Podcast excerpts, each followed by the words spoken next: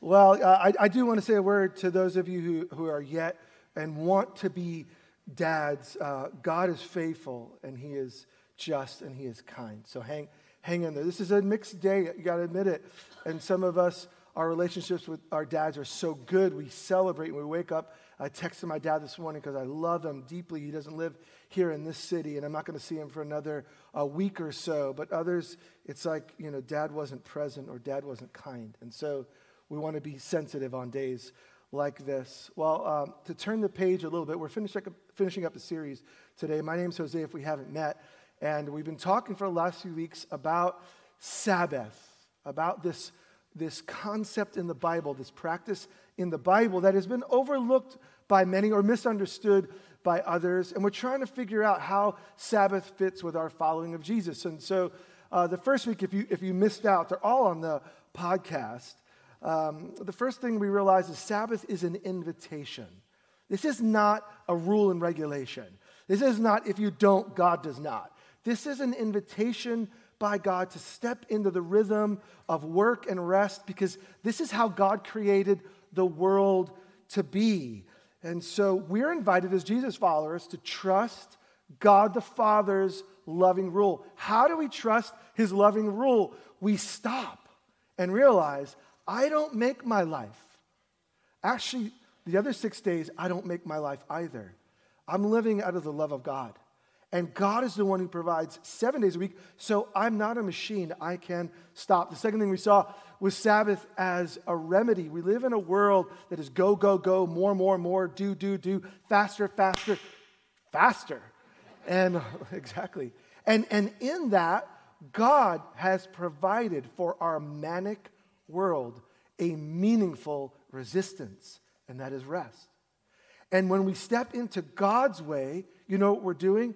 We're saying that God, I actually want to follow you more deeply. So you've provided a pathway in our fast paced world. You've provided a day that I'm allowed to slow down and focus my heart and my attention on you, on the people you've given me, on the world that you've made, on the joy of what it is to be alive. I'm not a machine, and the world is saying faster, but I believe, God, you can do more in six days when I set apart one for you. And then the third thing we saw, and last week was so pivotal, is Sabbath as discipleship. Our time does not belong to us. I want to repeat that. Our time does not belong to us, it's God's all seven days, all 24 hours. Every week belongs to God. And so, part of my becoming an apprentice to Jesus, part of me living and growing to becoming like the person God created me to be, is to step into the pattern of Jesus. And Jesus knew when to stop. And we need to learn this as well. Well, that's just review. Today, I want to wrap it up with where Sabbath is leading us. I want to look at Sabbath as promise. Sabbath is, is not just an invitation and it's, it's not just a remedy to the ills of the world and it's not you know, just part of our discipleship. It's actually us walking in the promises of God and looking ahead to the future. So here's what I would say Sabbath is for now. This is good for you. And many in this church, and I'm talking to many of you, have been asking, How is this going? And for many, it's been a frustration so far. And I say, Well done when you try reorienting your universe, you're going to have resistance. You're, it's going to be hard. There's going to be, well, I stopped my doing, but my brain goes, yeah, well, God wants to rewire your brain.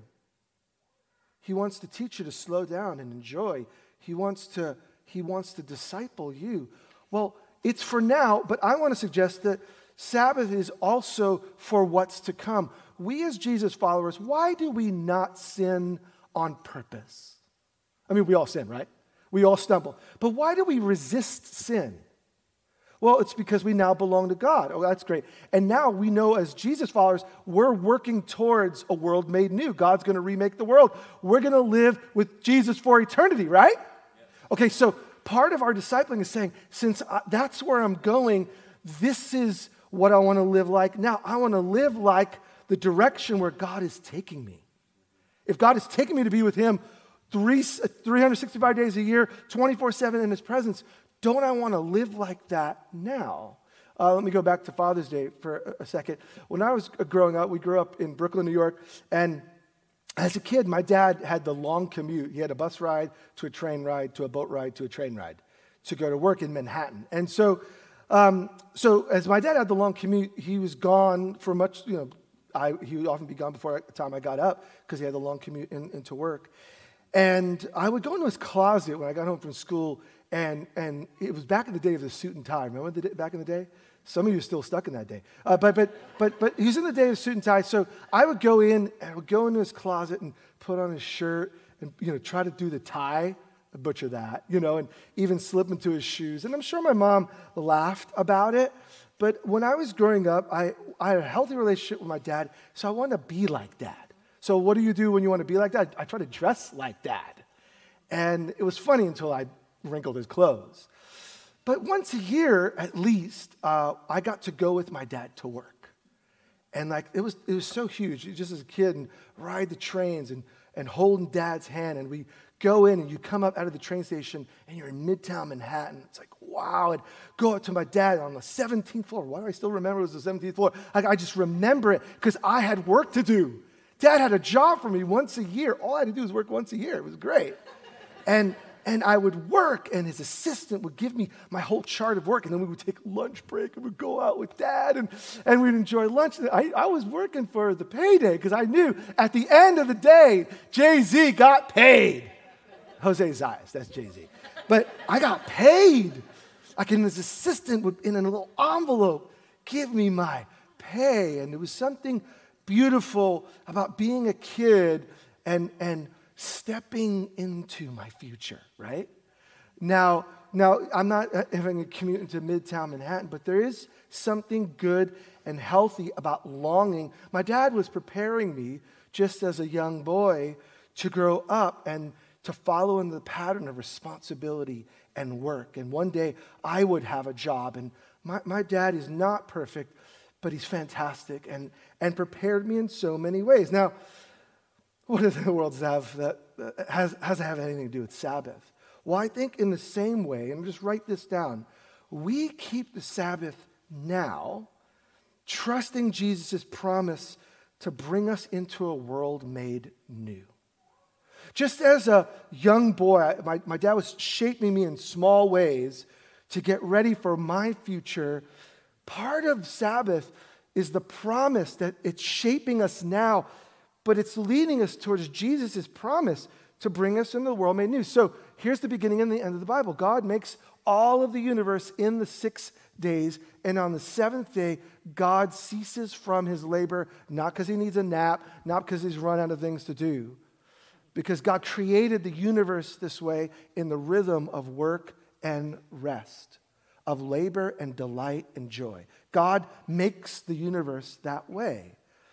And, and how, how do we see the world moving? Well, the end of the Bible, the book of the Revelation of Jesus, is the final book of the Bible, and we get a hint. We get in Genesis, the beginning of creation, we get a hint. We know what's to come. Not exactly, some of it's mysterious, but we know what's to come. And look at what's to come Revelation 14, 13. Just, just read it on the screen. Then I heard a voice from heaven say, this is John getting this revelation of the future. Write this. Blessed are the dead who die in the Lord from now on. Blessed are those who follow Jesus and move on to eternity. Yes, says the Spirit. Notice, they will rest from their labor, for their deeds will follow them. So there's a moving on of what we do into the future and they're going to rest from their labor. Now, if you read this quickly, and I think this is where we get some of the false idea of what heaven and eternity is like, you're going to think, yeah, rest from labor. So in heaven, there's not any work because we're resting from labor, right? Actually, not. Uh, the English word for labor is translating uh, a word in the Bible that talks about uh, how it is uh, stress and strain and trouble. The word is kopos, and it's used in the New Testament when it talks about the fatigue and the toil of work. In other words, what, what, what the revelation reveals is that the stress and the strain and the brokenness of work right now, the toil, the burden, the backache, the heartache, the angst of work, that kind of labor is gone. In other words, there are things to do, but work will be different because sin has brought a brokenness that affects every relationship and every moment of every day. How come beautiful relationships have so much angst? It's because we've both been impacted by our own sinfulness and the sinfulness around us. So relationships are a struggle. Would you agree? They are a real struggle. Even though you want to do the good, sometimes you get under the other person's skin. Sometimes you do it on purpose. and sometimes you think your spouse doesn't realize you're doing it on purpose, and that's another story for another day. But the reality of it is, we, we, we toil and struggle. So, in the world made new, where the world is heading, is when, when God makes a new heaven and a new earth, and we're with Him, we will have the delight of the universe, Adam and Eve in the garden, walking in the cool of the day with their Creator and joyfully toiling, working in God's space. That's the future. That's the future for Jesus followers without the labor pains. Isn't that good news?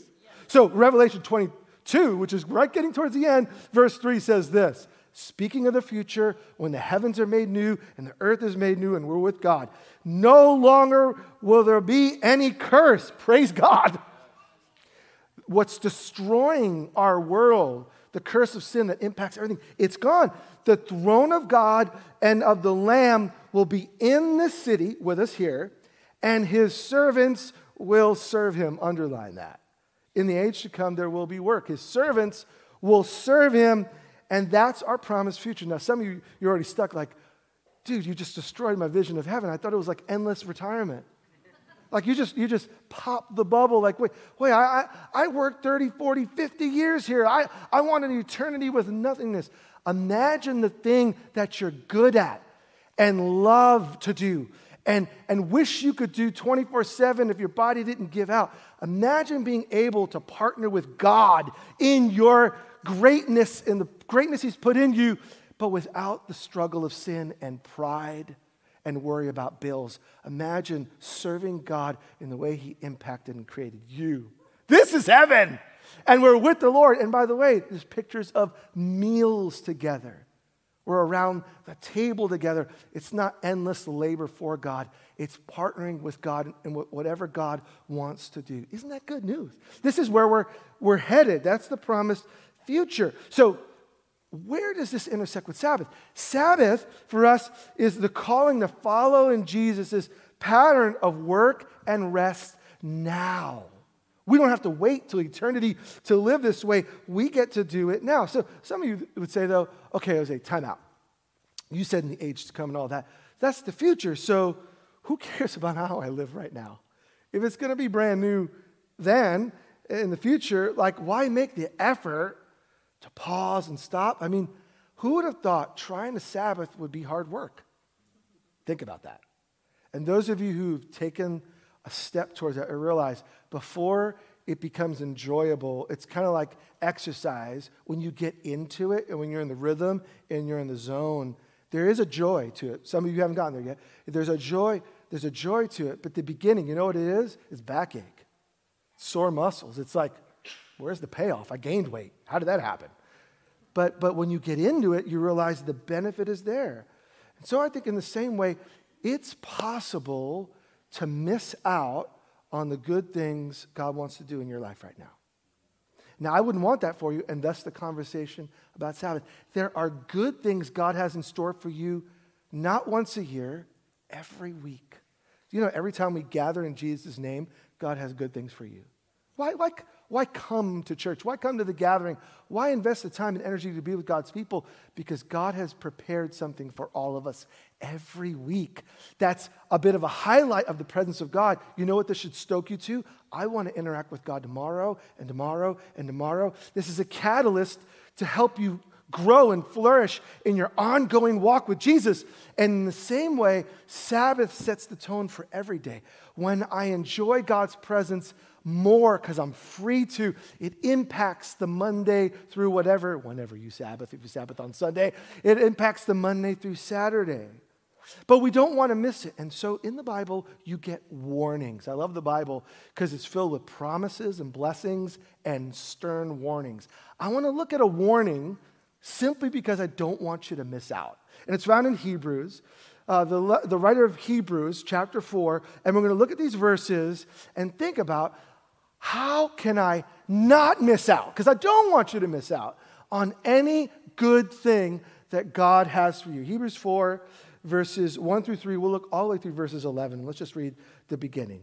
It says, Therefore, since the promise of entering his rest still stands, let us be careful that none of you be found to have fallen short of it. For we have had the good news proclaimed to us just as they did.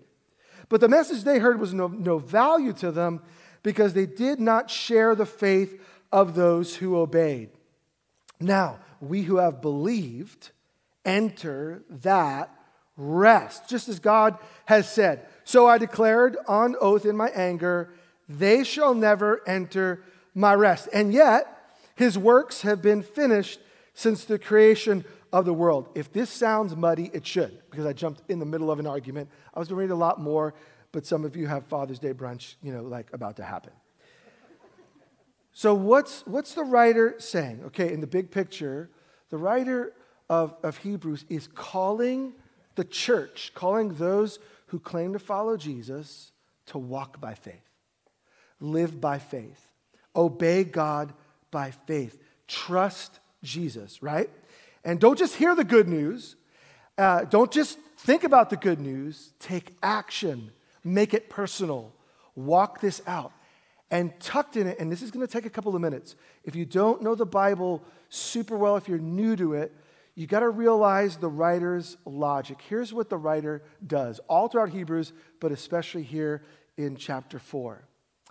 God had already done something with his people centuries prior, and he's going to use this as an example of why, when you hear God's voice, now I'm not talking about like I'm walking down the street and he says, Jose. I'm talking about when you know that what God has said is true is being revealed to you. When you read the Bible and you realize that this is right, no matter what anybody says. When you hear God's voice, when you hear something that's true, do not harden your heart to it. Don't ignore it. Don't go against it. Lean into it. Lean into it. Hear it, and by faith, trust that God's way is better. So he leans on this ancient story. God had rescued his people, Abraham, Isaac, and Jacob, and the descendants become slaves. They grow in Egypt. And God promises to Abraham, centuries prior, I am going to give you a land. In the end, your people, your descendants, are going to walk with me. And it's going to be in a real space, like the Garden of Eden was a real space. And you're going to know my ways, you're going to hear my voice like I was with Adam and Eve in the cool of the day in the garden. I'm going to interact with you. The world's going to know I'm alive because I love you, and I'm going to give you rest. By the way, they're enslaved literally in a foreign power in Egypt. I'm going to give you rest. Well, God rescues them, you know, through Moses and brings them out of Egypt. At Mount Sinai, he gives them his way, his law, what we call the Ten Commandments, which includes Sabbath. You want to walk with me? You want to know my ways? Stop. Don't make your servants work. You don't work. Don't delegate the work. Don't make Uber work. Just stop and enjoy me. I made you for myself. Well, they get to the edge of the land. And remember in Numbers 13, um, the, the 12 spies, representatives from each tribe, they go into the land to see the good thing that God had given them, right? God had prepared this rest for them. And, and all they had to do was go in and say, hey, look at what's there. Bring back a sampling of all the fruit and all the beauty. And then when they go take it, they come out, they come back to the, to the assembled tribes. And you remember, anyone trivia question, how many of the 12 said, This is great, we should do what God said? How many of the 12? I don't, just two. 10 say, There are giants in the land. Ain't no way this is going to happen. Uh, they're going to take us out. We're not a military power. They're powerful. Don't do it. Don't listen to God. Two say, This is amazing. God's trustworthy. By the way, God got us out of Egypt. Oh, by the way, God got us through water on dry land. Oh, God gave us water from a rock. Oh, God dropped birds from heaven and fed us quail. Oh, God brought up food from the ground called manna, which means what is it? Because no one knew what it was, but cook it and eat it, right?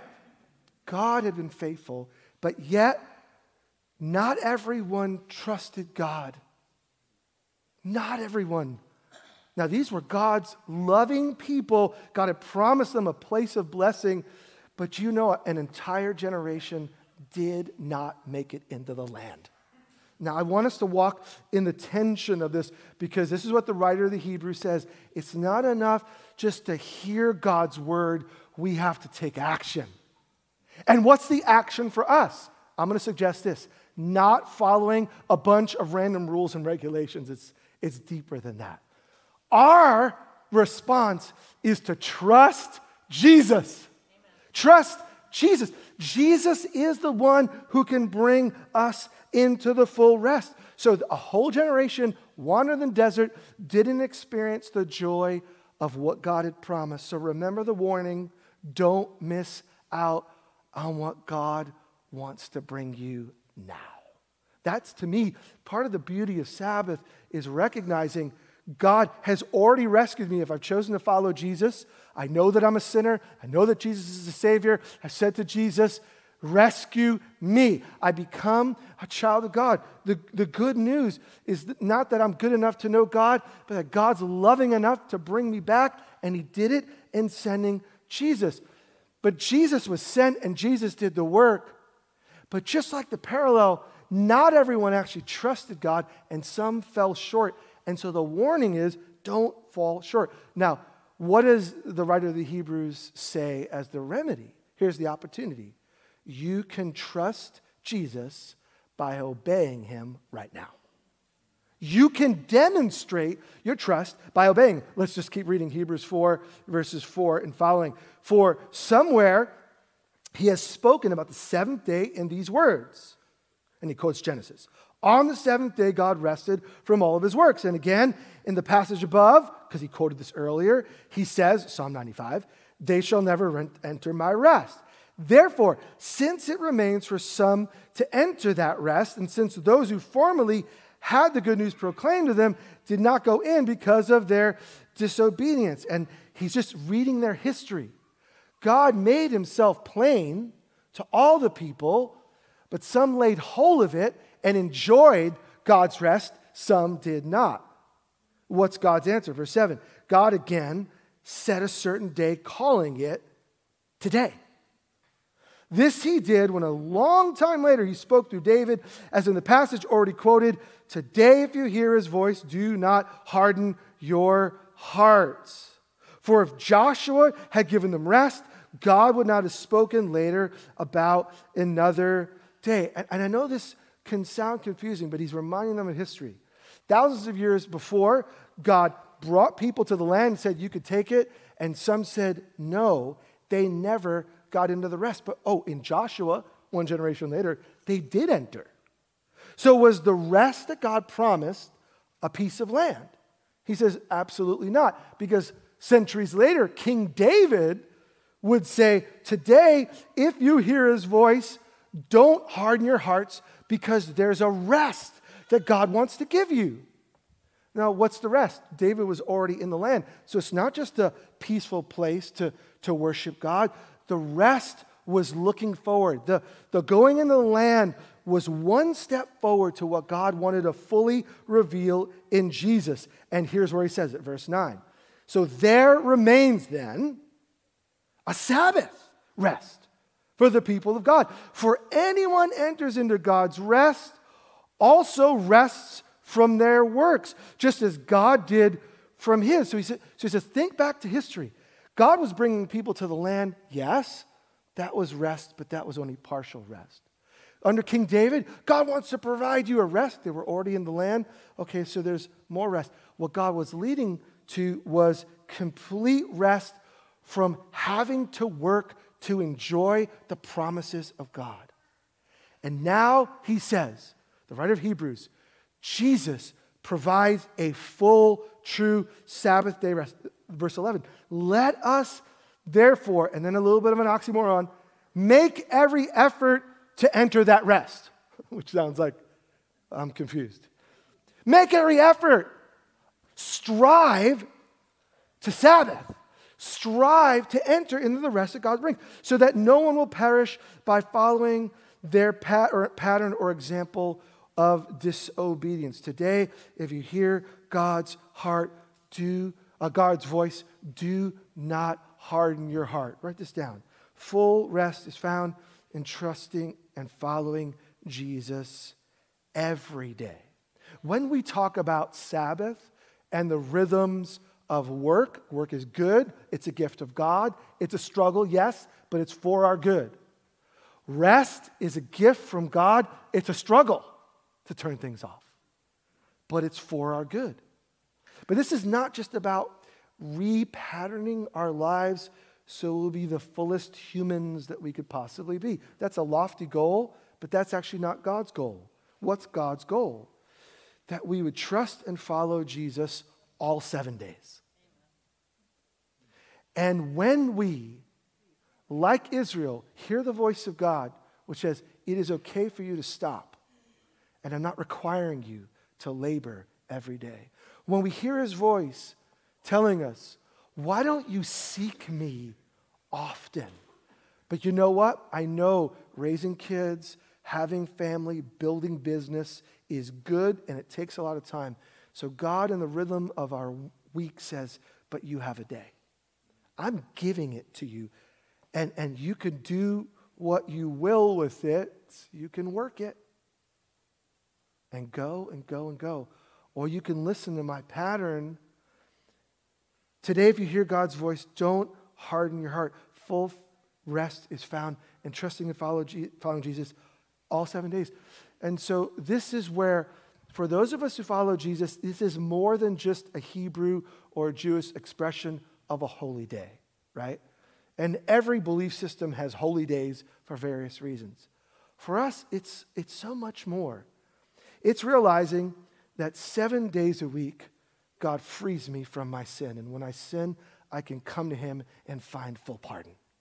Seven days a week, Jesus knows what's better. And Jesus, when I come and follow Him, gives me His very own presence, His Holy Spirit living within me. So when I read the Word of God, which is the truth of God, if you want to know God's voice, open the book or the app, which is the book if I want to know what God is thinking, if I want to know what God is saying, I have access.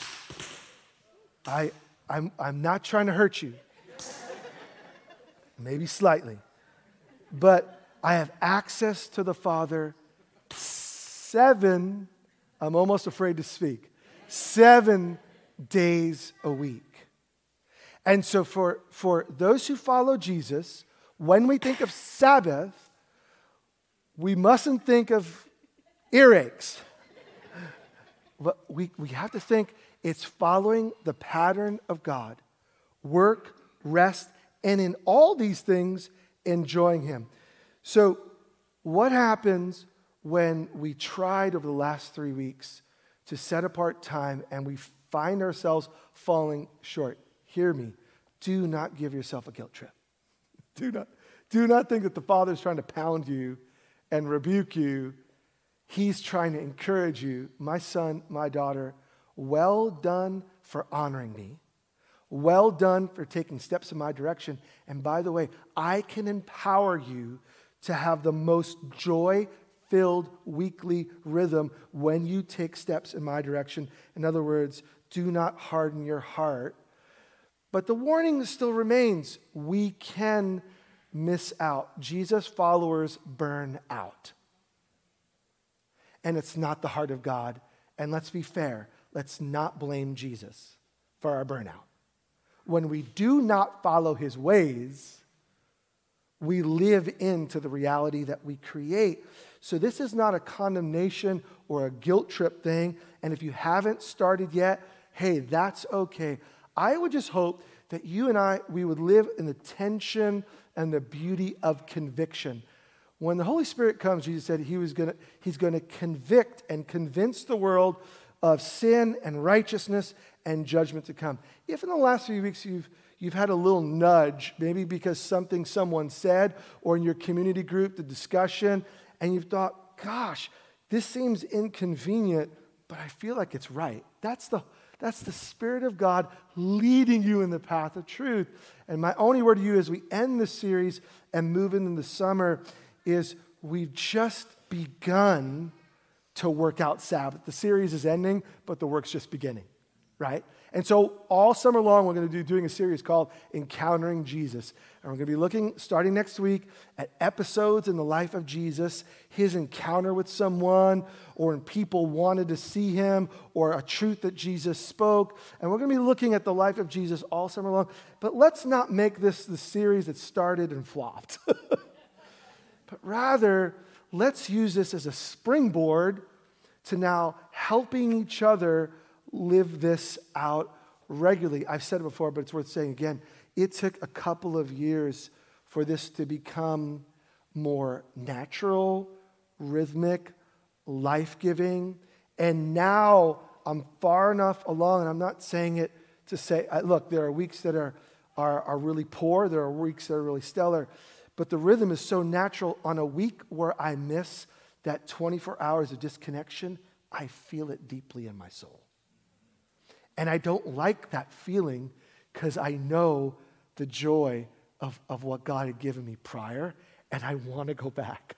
So this is not a got to, this is a get to invitation. Amen. And so, why does any of this matter? Bring it back full circle to Father's Day, and we're going to respond in worship. My dad uh, was new to following Jesus when we were young, uh, very new. And so, when they read the Bible, the Bible became their real guide for decision making. And so when the Bible talks about time set apart to worship God, my, my parents took that literally. And so Sunday, uh, they didn't call it Sabbath, they just called it Jesus' day, right? And our church gathered in the morning, and we were the first people there. And the last people leave, 9 and 11, were the last people leave and have lunch. And then a two hour nap and some football. And we came back Sunday nights every week and spent Sunday nights with God's people in prayer and worship and testimony. And as a kid, I didn't completely get it. And by the evening, I, I often resisted. My parents were lovingly wise enough to say, That's great. Well, you're going anyway. Um, that's great. You're, you're going anyway. That's great. You're going anyway. But you know what it built? It built in this rhythm that Jesus is really important. And the legacy of my parents, and, and again, not everyone has that, so my heart aches if, that, if you didn't have that pattern, but you're alive, and today, if you hear his voice, you could actually go in another direction that's more Jesus centered. And in doing it, it is good for you. But I want us to think of Sabbath as promise. Do you realize the pattern reshaped in your life could impact great great grandkids? Now, someone like, well, I don't even know. Uh, or, or if you don't have children, it could impact the families and the people around your nieces and nephews or whatever. Generations to come, our family, like my brothers, my sister, and I, have been reshaped for the good because my parents imperfectly modeled this love of Jesus and this commitment. And it's so reshaped that all four of us, we can't, we can't see life in a different way. Just a different way wouldn't make sense. But we had to hear God's voice and take action.